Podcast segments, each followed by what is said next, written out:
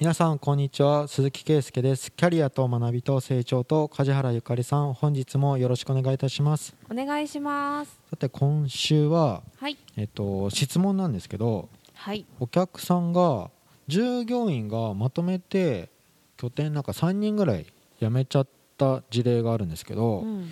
その時にうん。必ず人を配置しなくちゃいけない拠点で結局ね、社長がそこに行きました、はい従業員がなんか急に辞めちゃって。はい。でそうするとうん。気づいたことがありましたはい。今まで受けてた報告って、うん。あこの人薄く被害妄想があるみたいな報告しかしてなくて、うん自分の主観やんみたいな報告。例えばこういうお客さんがいました怒ってましたとか、っていうのも、うん。実際その後社長が入ったらただ声でかいだけじゃん。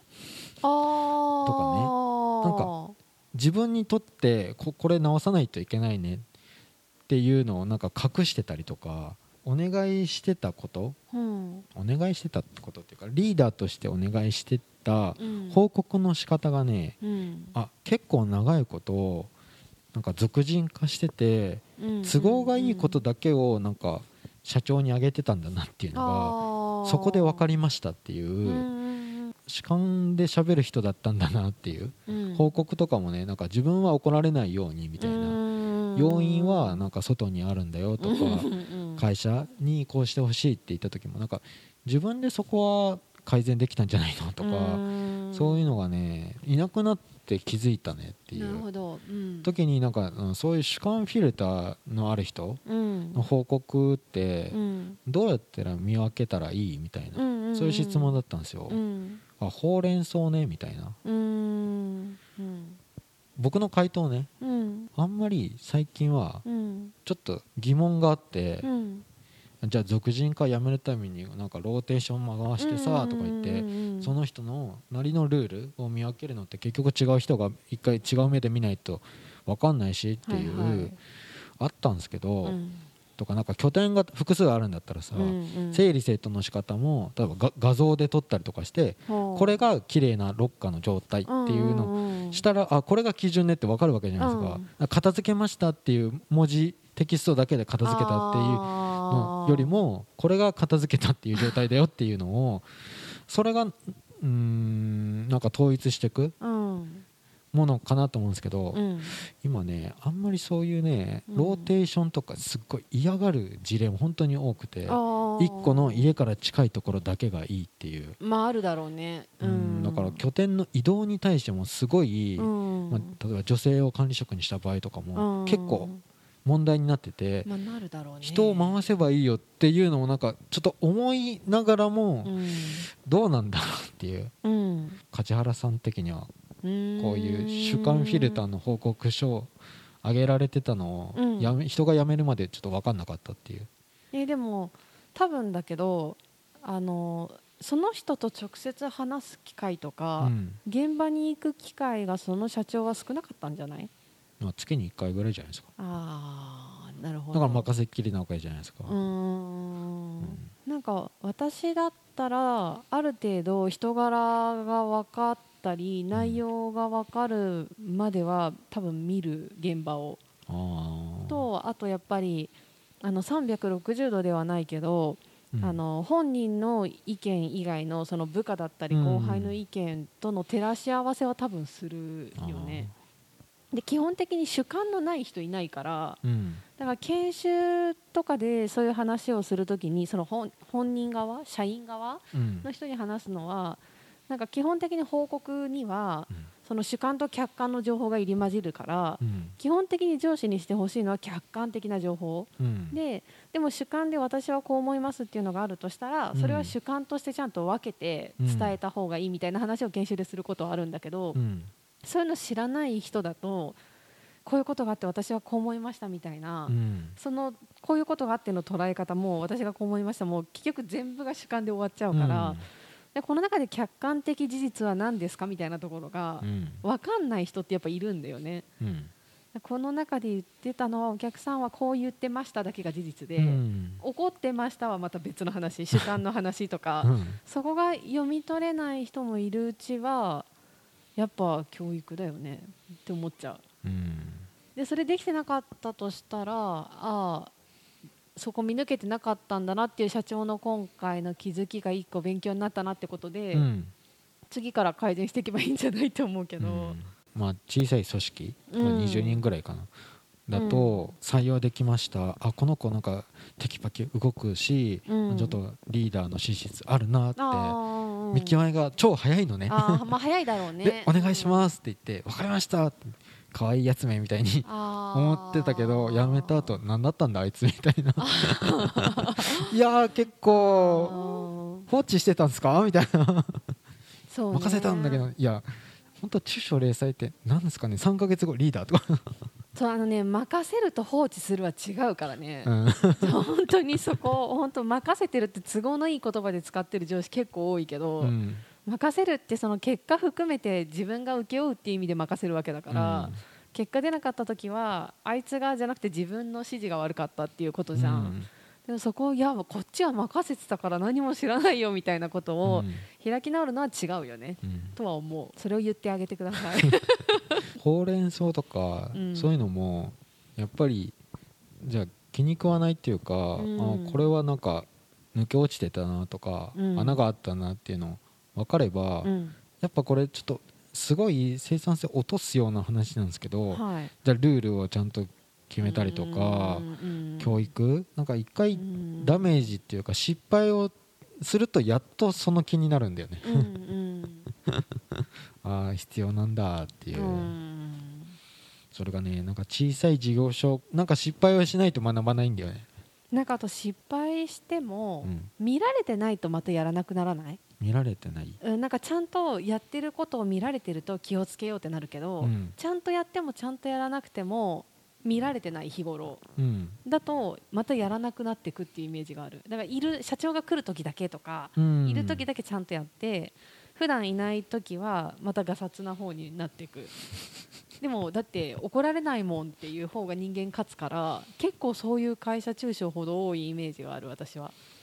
だから抜き打ちで、うん。あの抜き打ちってなんかその検査するみたいで嫌だけどただ従業員の様子はちゃんと定期的に見てほしいっていう意味で、時々フラッと見に行く時間とか作った方がいいですよって話はするんだけど、あれだねこいつはできるやつよりも人は人は弱い人間弱いもんだってだから仕組みでか監視っていうか管理ちゃんとしてあげないと、仕組みでうんそうね。うん。なんかもともとの性格で例えば綺麗好きな人とかは、うん。ほっといても綺麗に整理整頓すると思うけど、うん。そうじゃない人がやらないだと組織として困るからみんなでやりましょうじゃんうん。ルール決めて、うん。でも別にやってもやんなくても何も言われないもんってなったらやっぱりやりたくない人はやらなくなるのが普通だよね人として、だからなんかちゃんと自分がやることであみんなに助かってるじゃないけど、うん。そういうふうになんか自分もちゃんと貢献していくんだなみたいなのが定着するまでは、うん。なんだこれ幼稚園かって今話しながら思ったけど、そうなんだよね。そうなんだよね。なんかこうんう分かるんだよね。右肩上がりで伸びてる今こうでなんか営業とかできる子がうんすごく重宝ねすごいありがたいんだけど、うん。なんだろうなこういうなんかバックヤードの間接業務的なうん。報告書でなんかいやーなんかレベルが低かったなとか そういった時にいやそこじゃあ一回閉めた方がいいっすよって言いながらもそうか。組織がきちっとできてたらなんか他の部署とかいろんなところのやり方とかあって俗人化させてた部署っていうのはよくないけどってあるんだけど、うん。はあ。なんか考えさせる機会をあんま作ってないかもしれないねあともう一個今思ったのが、はい。なんかその会社のルールこうですって言ってそれに従ってくださいだと、うん。基本考えてないじゃん、うん。言われた通りにやるだけででなんか基本的に自分が決めたことの方が人は守りやすいっていうのがあるからうん。じゃあなんかどうしたらいいかを本人に考えてもらって会社の要望と本人のやりやすさと踏まえてこうした方がこれならできるとかうん。なんかこういうやり方なら報告しやすいとかうん。っていう意見を拾ってあげてるかどうかも結構大事でうん。なんかあの会社のルールって社長のルールになりがちだけど、うん。それが100%正しいことって基本ないじゃん。うんで現場の時間とか効率とかやりやすさを考えたらもっといい考えとか、うん。そんなにやらなくても同じ成果が出るとかうん。そこを拾うのって結構面倒くさいの上の人からしたら、うん。もうやっといてって言った方が楽だから。だけどそこを拾うようにしてあげると自分で考えるようになっていくから、うん。それを繰り返してもっとこうした方がいいかもって意見を採用してあげれば変わってくんじゃない？って思うけど、今聞いてて、うん、やっぱちょっと面倒くさいなって。だよね。今言いながらこれ面倒くさいって言われそうって思ったけど。そうでもなんか身近な先輩でそういう人がいると後輩は育つんだよやっぱり。リクルートが一番有名だけど私の中では、うん。な必ずあの質問してきた後輩にお前はどう思うんだって考えさせるのがリクルートの育成なの。うん。だから絶対先輩がすぐに答えを言わない。うん。でそれは面倒くさいけどでも自分で考える力をつけさせるためには大事だから、うん。遠回りなようでそっちの方が育つには近道って分かってる、うん。社風が根付いてる。うん。そうそうそうなのよって思いながらそれを聞いてたんだけど私は。やっぱあれだよなんか育てる観点がないね。そうだね。そうなんだよね。こいつやれると思ったらやれてないどうしようとかだけでうん。ややれる子に育てるしかないんだけど。そうなんだよね。だからできる人採用したいってなるもんね中途で。でもできる人はもっとできる会社に行くからね。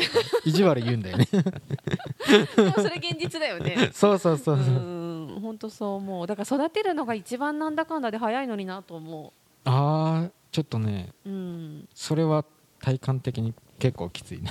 きつい？育てるのが一番早いんだよね。そうかな。でも。いやそれはいい子を採用できれば一番早いけど。ね、でも言ってた通りその給料いいとことか条件いいとこに行くからそういう子うは、ん。そこが出せるならいいけど、うん、出せないとしたらそのそこそこな素材を育てるのが一番いいと思いやもうさあんま長期雇用の相談されると、う、うん、な最近ちょっと辛いんだよね。なんで？長期雇用って今考えてそれ成り立つんかなとか。あそもそもそこを前提に置くなと。うん、いい人は離れてくでやりたいことが出てくるとか。う、んね、自分でアイデアを会社の中で具現化できないんだったら、うん。兼業とか副業とか違う世界見見たくなるし、うんうんだからねいい人が長期的に続くっていう仕組みもうん。あんま、うんまあ、成立しなさそうな気もするしいやいやそんなことないむしろなんかそできないこととできないことっちゃってたら育たなかった場合、ね、でぬくぬくと 長期化されても嫌だし。悪いイメージしかない。そうそうそうそう。そんなことなないんかね なんかね長期雇用のための策を考えてみたいな、まあそんなことでうん福利厚生バンバン上げていいのかなって思うんですよ。確かに。いやどちらかというとぶら下がりが多くなるんじゃねえかとか。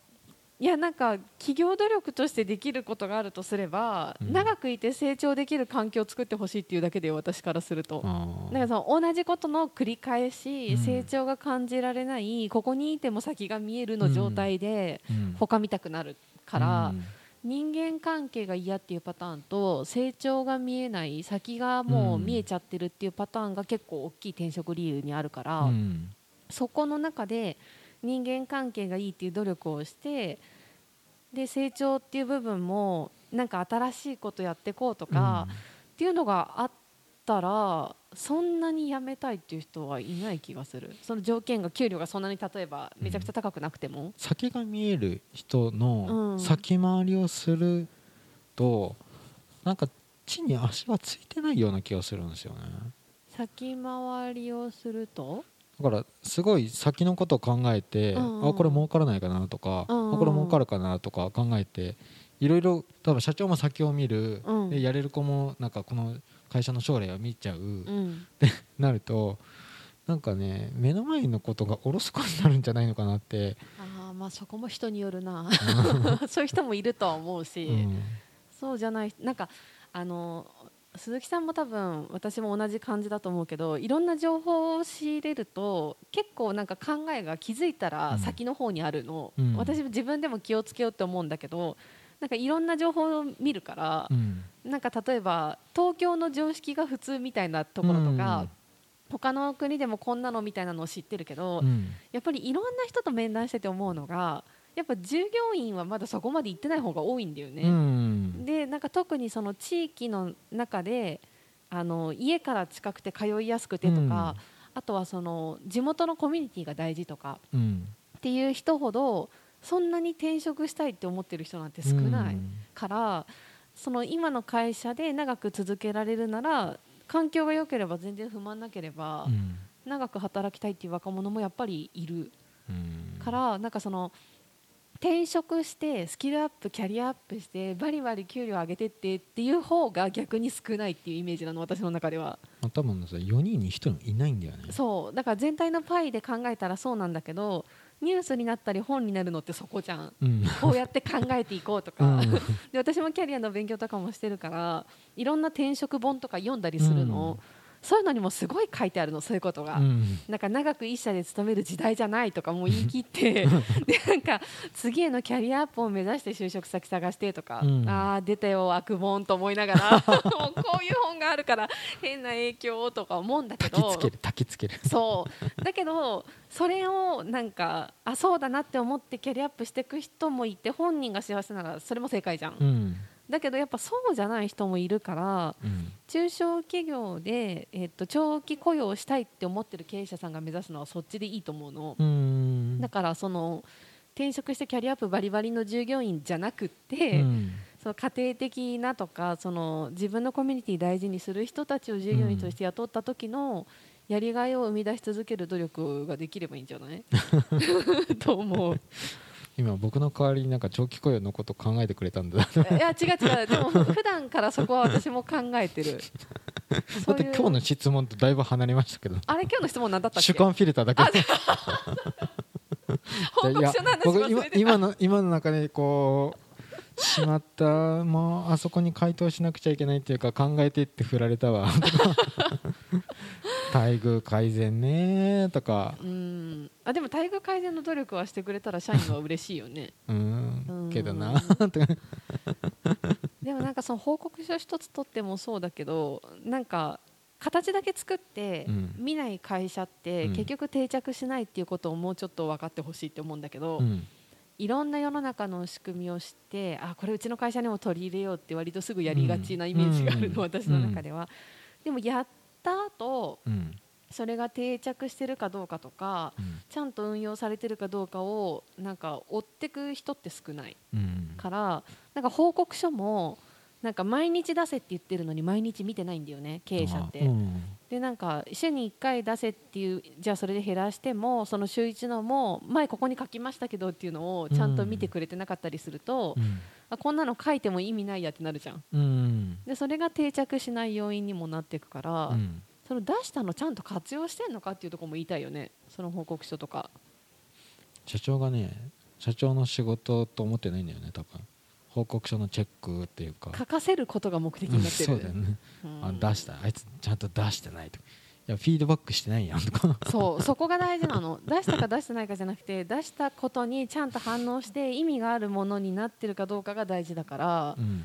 それがないならなんか適当にいいこと書いとけばとりあえず書いたでスルーされるよねっていう感じになると思意味があることをなんかさせるにはなんか社長もそれなりの時間を割かないとうそりゃそうだよね。いけないんだよね。うん。劇的ななんか策ないっすか？みたいなよくうん。言われるけど導入したらあこれでよかったとかじゃなくてうん。運用していかないと いけないうん。のにその今の定着定着の相談とかもそうなんですけど、うん。結局なんか僕があ他はこういうことやってますよって言ったところで、うん。すぐにそこで成功するわけではないので、うん。定着させたい取り組みならうん。するまでいろいろ試行錯誤するよねって思っちゃうんだけど、うん。それをちゃんと生かしてないのかな。やることが目的になってんのかな。どどこに課題があるんだろうって思う。あその会社によってとか経営者によって課題のポイントが違うあから、うん思ってることがうまく伝わらないのか。それともなんかやらせてるだけで活かせてないのか。フィードバックがうまくできてないのか。男性型なんか昭和の感じの経営者なんで。ううん、なんで最近こんなにすぐ辞めるの？いや一時はもう例えば黙っててもなんかこの会社で頑張っていきたいですみたいななところがなんかデフォルトにあったのに最近ないよねみたいな。じゃあ会社が変わらなくちゃいけないじゃないですか？ってだけじゃないですか？そうね。労働者の方が変わっちゃったんだったらそれに合わせるしかないですよね。っていうところですかね、うん。うん、あそこがまだ変わる気がない感じってことか、うん、ええよくわかんないから先生助けてみたいな、うん、そんな僕のねちょっと今抱えてる問題が後半だいぶ出ちゃってすいません。うん、主観フィルターは人となりを知って解決してあげようだね、うん、はい。いや長くなっちゃったんでお時間とします、はい、今週は以上とさせていただきます。ありがとうございました。ありがとうございました。番組では2人へのご意見ご質問をお待ちしています。社会保険労務士事務所コルトスのホームページまたは info ア